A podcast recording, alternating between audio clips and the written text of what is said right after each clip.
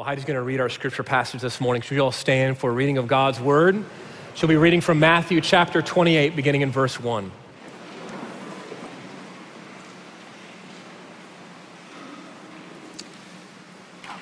Hey, Paul, where's the passage? The Passage? Now, after the Sabbath, toward the dawn of the first day of the week, Mary Magdalene and the other Mary went to see the tomb. And behold, there was a great earthquake, for an angel of the Lord descended from heaven and came and rolled back the stone and sat on it. His appearance was like lightning, and his clothing white as snow. And for fear of him, the guards trembled and became like dead men. But the angel said to the women, Do not be afraid, for I know that you seek Jesus who was crucified.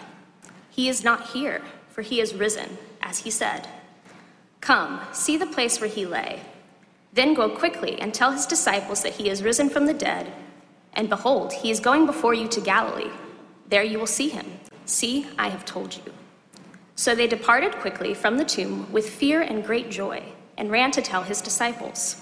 And behold, Jesus met them and said, Greetings. And they came up and took hold of his feet and worshipped him. Then Jesus said to them, Do not be afraid. Go and tell my brothers to go to Galilee, and there they will see me. While they were going, behold, some of the guard went into the city and told the chief priests all that had taken place. And when they had assembled with the elders and taken counsel, they gave a sufficient sum of money to the soldiers and said, Tell the people his disciples came by night and stole him away.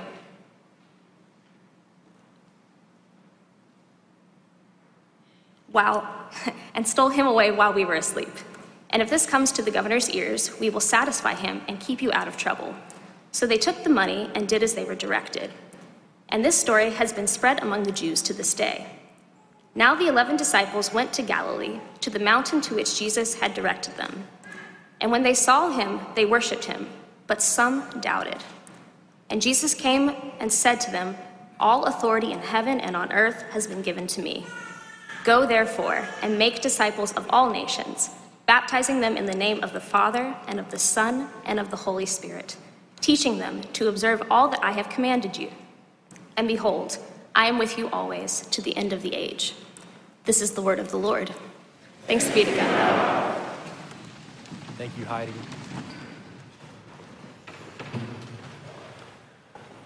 One of the greatest myths of our Western postmodern culture is that Christianity is on the decline, that somehow secularism is winning the church is losing. That the world is leaving the story of Jesus and the good news of his death and resurrection behind, and eventually Christianity will die out. Nothing could be further than the truth. You see, because while it is maybe true that cultural Christianity is dying in America, which I would argue is a good thing, but that's a different sermon. True, authentic, genuine Christianity is exploding all over the world. Philip Jenkins is a historian and the co director of the historical studies of religion at Baylor University. Any Baylor Bears here this morning? Oh, good, a few of you, sick them. Okay, that's enough. this is what Professor Jenkins wrote in an article in The Atlantic. I want you to listen. Jenkins wrote If we look beyond the liberal West, we see that another Christian revolution, quite different from the one being called for in affluent American suburbs and upscale urban parishes, is already in progress. Worldwide Christianity is actually moving towards supernaturalism and neo orthodoxy, and in many ways towards the ancient worldview expressed in the New Testament a vision of Jesus as the embodiment of divine power, who overcomes the evil forces that inflict calamity and sickness upon the human race. Okay, what is he talking about? What you might not realize is that the epicenter of Christianity in our world is moving from the West to the global South places like South America, Africa, and Asia are exploding with the gospel reaching new people. Christianity is not on the decline. Christianity is on the rise, and God is on the move. But you see, we do not need historians and sociologists and statisticians to tell us that because we know who's in charge. Jesus is the head of the church, and he is extending his kingdom. He promised that the gates of hell would not prevail against the church. And the book of Revelation tells us that when Christ comes again, every tribe, every tongue, every people, every nation will join in one voice and proclaim that salvation belongs to our God. And so the question for us this morning is not how do we stop the decline of Christianity? The question for us is how do we join Jesus in his mission to extend the kingdom? Because we know the end of the story. Jesus wins. For almost 30 years, Park Cities Presbyterian Church has existed to extend the transforming presence of the kingdom of our Lord Jesus Christ to Dallas and to the world. That is more than a mission statement that looks good on a piece of paper. That is a calling for every single member of our church. It is a calling that is rooted in the Great Commission. And so this morning, as we talk about what it looks like for us as a church for the next 30 years, what does it look like for us as a church to extend Christ? I want us to spend some time with Jesus' own words to us. I want to spend some time in the Great Commission. The first thing I want us to know I want you to know that Jesus calls us to go. Jesus calls us to go. I want you to look with me, Matthew 28, verse 18. Matthew tells us Jesus came and said to them, All authority in heaven and on earth has been given to me. Go therefore and make disciples of all nations, baptizing them in the name of the Father and the Son and the Holy Spirit, teaching them to observe all that I commanded you, and behold, I am with you to the end of the age. Now, if you have grown up in church, you may have heard that this is called the Great Commission. This is Jesus sending his disciples out in order to make disciples of the whole world. It's a commissioning. These are Jesus' marching orders to his church, and they have been passed down from generation to generation. These are Jesus' words for us.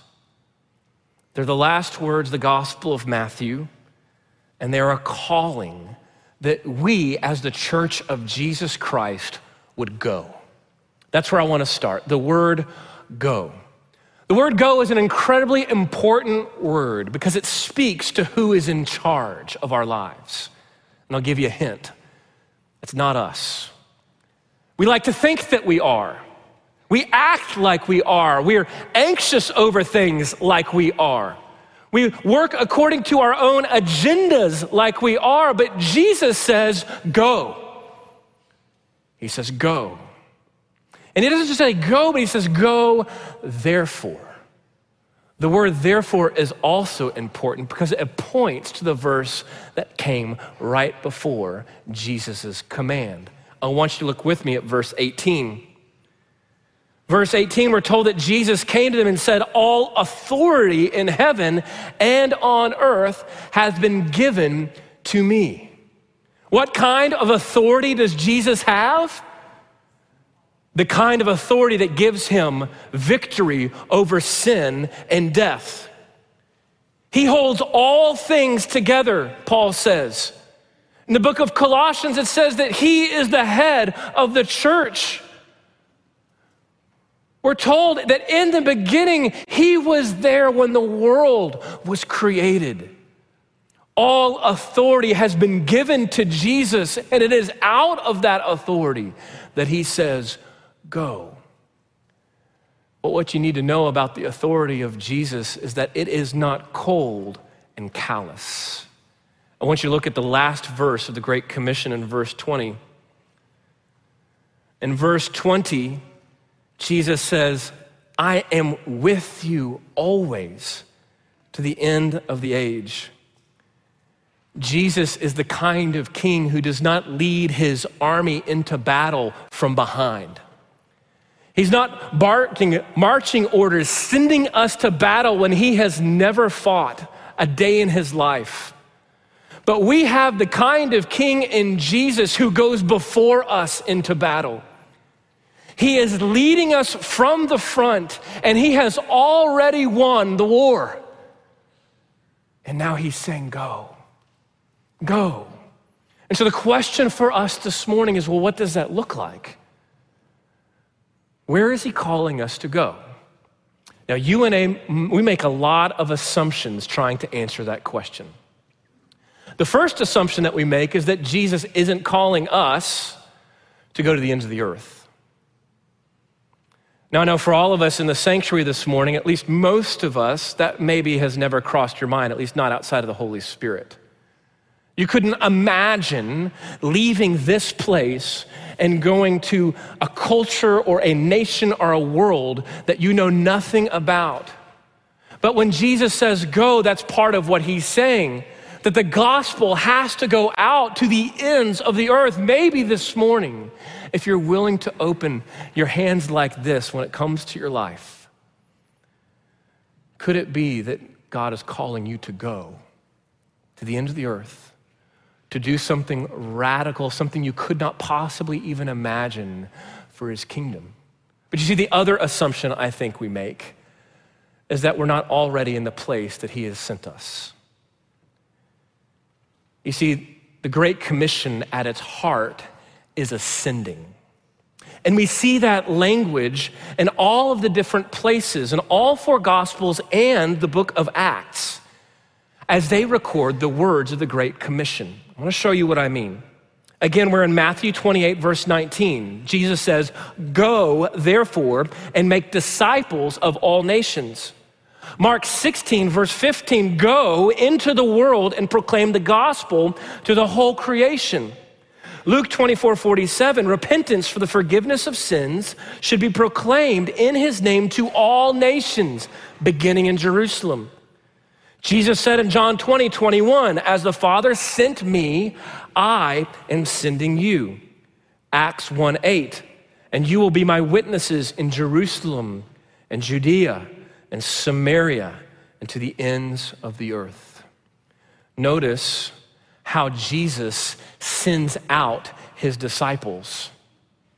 He sends them out starting right where they already are and then to the ends of the earth. That's why at Park Cities Presbyterian Church, we exist to extend the kingdom in Dallas and to the world. Because as much work as there is to be done at to the ends of the earth, there is also much work to be done here. Could it be that God has already called you to that work? Let me ask you a question this morning. Where do you live? What street do you live on? What neighborhood has God placed you in? What apartment building? What townhome do you live in? Why do you live there? Is it just because it's a good real estate investment? It's because it's the only place that you could find? Or could it be that the sovereign God of the universe and all his authority has placed you right where you are so that you could extend the kingdom to your neighbors and your friends?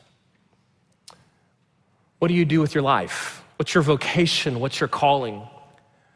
As I look out into the sanctuary, I see teachers and doctors and scientists and workers of all kinds. But you know what else I see? I see mothers, I see fathers, I see grandparents, I see friends, See aunts and uncles, Could it be that God has given you these relationships as a calling to extend his kingdom? God also sends blessing to us, and he also sends pain. Could it be that He has allowed these things in our life so that we could boldly extend the kingdom to others who suffer with us, that they might be blessed too? You see, Jesus commands us to go, starting in Dallas and to the ends of the earth. The question for you and me this morning is where is He calling you to extend? The second thing I want us to see I want you to know that Jesus calls us to make disciples. Look again with me, Matthew 28, verse 19. Jesus says, Go, therefore, and make disciples. Make disciples. Now, many Christians today find that command a bit intimidating. I wonder if that describes you this morning. After all, you might be thinking, well, how, how am I supposed to make disciples? Isn't that something that pastors should do or missionaries like Heidi should do? Isn't that something for kind of upper echelon Christians? Someone with a degree? There's just no way I can do that. And I think sometimes the idea of making disciples is intimidating for us because we've forgotten what it means to be disciples ourselves. You see, a disciple is just a follower of Jesus. And if there's anything the Gospels teach us, it's that Jesus picked a bunch of broken, sinful people to be his disciples. Sinful people just like you and me. Jesus chose 12 broken and sinful men, fishermen, tax collector, to be the ones who would start the global movement of Christianity. If you spend any time in the Bible, you'll see that God always uses ordinary people to do extraordinary things for his kingdom. And so when Jesus says, make disciples, don't be intimidated. Because all he is saying is, show people the same Jesus that you have come to know and love and abide in. Jesus says, make disciples I think the other reason why making disciples seems intimidating to us is because we have forgotten that this is really good news. The Great Commission was not given by Jesus in a vacuum. He wasn't just giving these marching orders, but they come with a context. So often we take verses of the Bible out of their context and we just talk about that one verse without realizing the occasion for which these words were spoken. And when Jesus gave the Great Commission, he was doing it on the heels of his resurrection from the dead. I want you look with me at the beginning of Matthew 28. We're told that after the Sabbath, toward the dawn of the first day of the week, Mary Magdalene and the other Mary went to see the tomb. They were looking for Jesus and expected to see his body. And behold, there was a great earthquake, and for an angel of the Lord descended from heaven and came and rolled back the stone and sat on it. Now they are afraid. And for fear of him, verse 4, the guards trembled and became like dead men. And the angel said to the women, Do not be afraid. For I know you will seek Jesus who was crucified. He is not dead, for he has risen. And he said, Come to the place where he lay. We must never forget that the gospel of Jesus Christ is good news. Jesus Christ was sent into the world to die on the cross for our sins and to rise again that we could have salvation in his name. And so the very first two evangelists, the first two who ever told anyone that Jesus Christ was risen from the dead, were two women named Mary. You see, because that's what evangelism actually means. The word evangelism means good news. Why did the two Marys run and tell the disciples that Jesus was alive? Because how could they not? How could they keep that to themselves? How could they not run as fast as they could and go and tell the disciples that Jesus is no longer dead? He's risen again. How could the disciples keep that to themselves and not run as fast as they could and tell the whole town that Jesus is alive? We can never forget that the gospel is good news. Jesus is alive as his church. How can we keep that to ourselves? We must tell the world that Jesus is alive. That is what evangelism means. But you see, in our world today, evangelism seems offensive. For some of you, if you are not a Christian this morning, maybe that's always rubbed you the wrong way about Christians, that they're always trying to convert other people. And you might be saying, well, that just seems pushy, doesn't it? That you would force your beliefs on me. But I want you to hear this. That describes you this morning. If evangelism seems offensive to you, I want you to know something. The reason why we want you to know that Jesus died and rose again and all who believe in him have life is because it's good news. And as Charles Spurgeon said, we're just a bunch of beggars trying to tell a bunch of other beggars how to find bread. How can we keep that to ourselves? But we have to tell it, we have to proclaim it. You don't need a theology degree from that. You, you don't need to know all of the latest arguments. You know what you need? You need the Holy Spirit. And you need to know that Jesus, when he calls us to make disciples, he's calling us to be disciples ourselves. Because apart from him, we can do nothing. The third and final thing I want you to know I want you to know this that Jesus calls us to all peoples. To all peoples. Look with me, Matthew 28, verse 19. Jesus says, Go therefore and make disciples of all nations. The word nations here is the Greek word ethne. That word, ethne, doesn't refer to nations like as a, a government or a nation state. I mean, imagine how many governments have changed over in the last 2,000 years since Jesus gave these words. So, ethne is not referring, Jesus is not saying, um, go therefore and make disciples of all countries. Now, the word ethne refers to peoples, tribes, cultures. Jesus is saying, Go therefore and make disciples of all peoples. And there are more people groups in the world today than there are countries. Jesus calls us to all peoples, and it's been that way from the very beginning. The book of Genesis, just after Adam and Eve fell, sin enters the world. And those first like 10 chapters of Genesis are horrendous. Cain kills his brother Abel. The city of man is established. And in that established city of man, they try to work their way to God and they try to build a tower to make a name for themselves. And so God comes down and he sends a curse on humanity. He confused our language and he scattered us as peoples all over the world. And ever since then, there have been different cultures. And it is those differences in our cultures that have led to division and conflict and war and hatred and racism. But you see something amazing happen in the book of Acts. At Pentecost in Acts chapter 2, the Holy Spirit is poured out on the people as Peter is preaching. And suddenly everyone could hear the gospel in their own language. It was as if the curse at Babel was being reversed.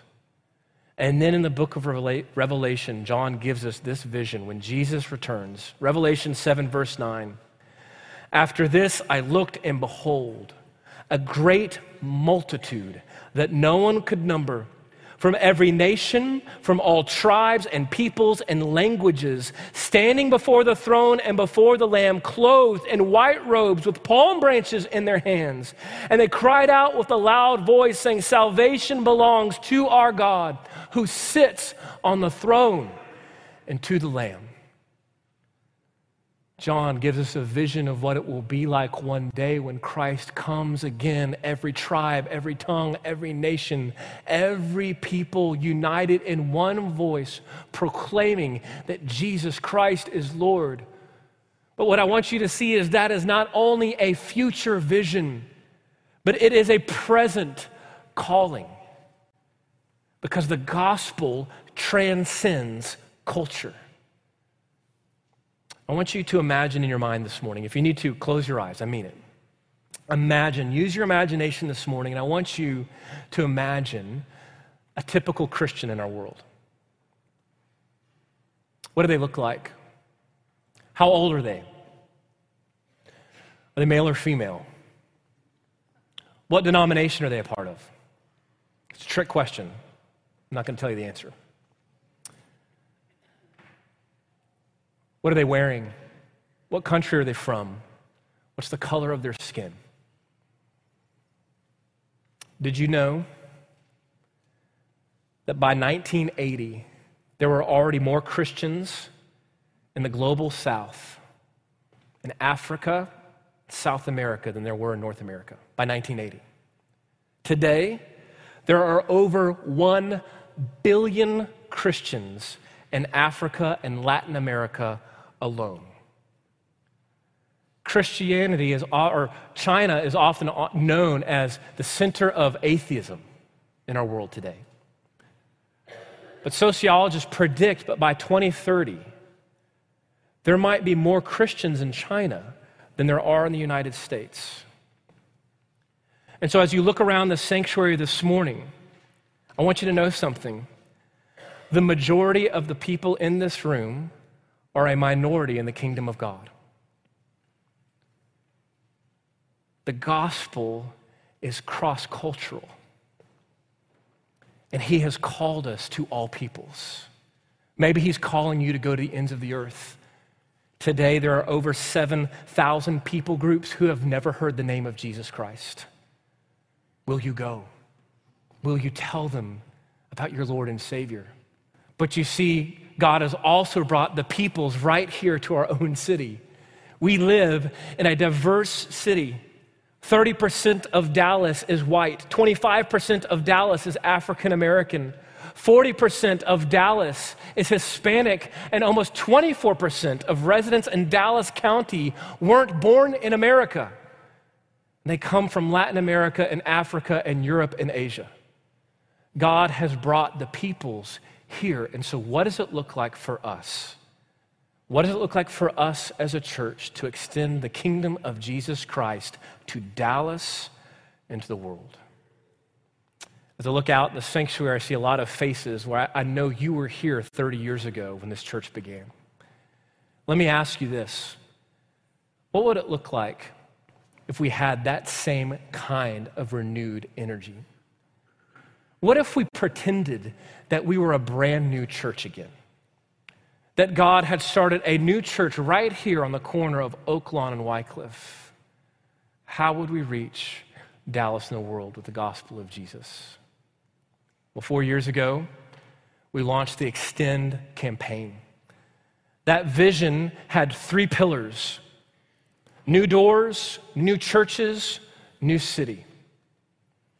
Yes, we celebrate the fact that God has built new doors. But his calling to us to extend his kingdom is just beginning. New doors of ministry on this campus, new churches to be planted in Dallas and all over the world, and a new city that we all should seek for his namesake. So, beginning next week, we'll begin to highlight some of the priorities that we believe God has called us to. But for now, let me leave you with this. Remember, the church is not a building, it's not an institution, and it's not even a missions organization. The church is a people. And this calling is for all of us. So, how is God calling you to extend? Let me pray. Father, we ask that you would send your spirit to show us this great calling you've given us, to open our eyes to the work that you are doing all over the world and ask the question How can we be a part of that?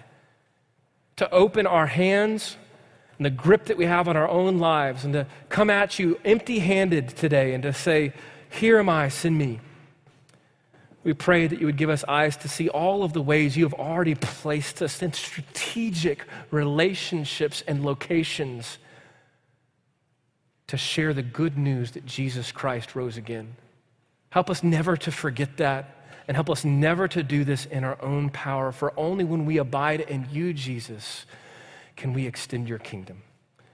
Be with us now as we sing, as we go from here, that as you overwhelm us with gratitude for the gospel, May that spill over in our proclamation of that gospel to others. In Jesus' name, amen.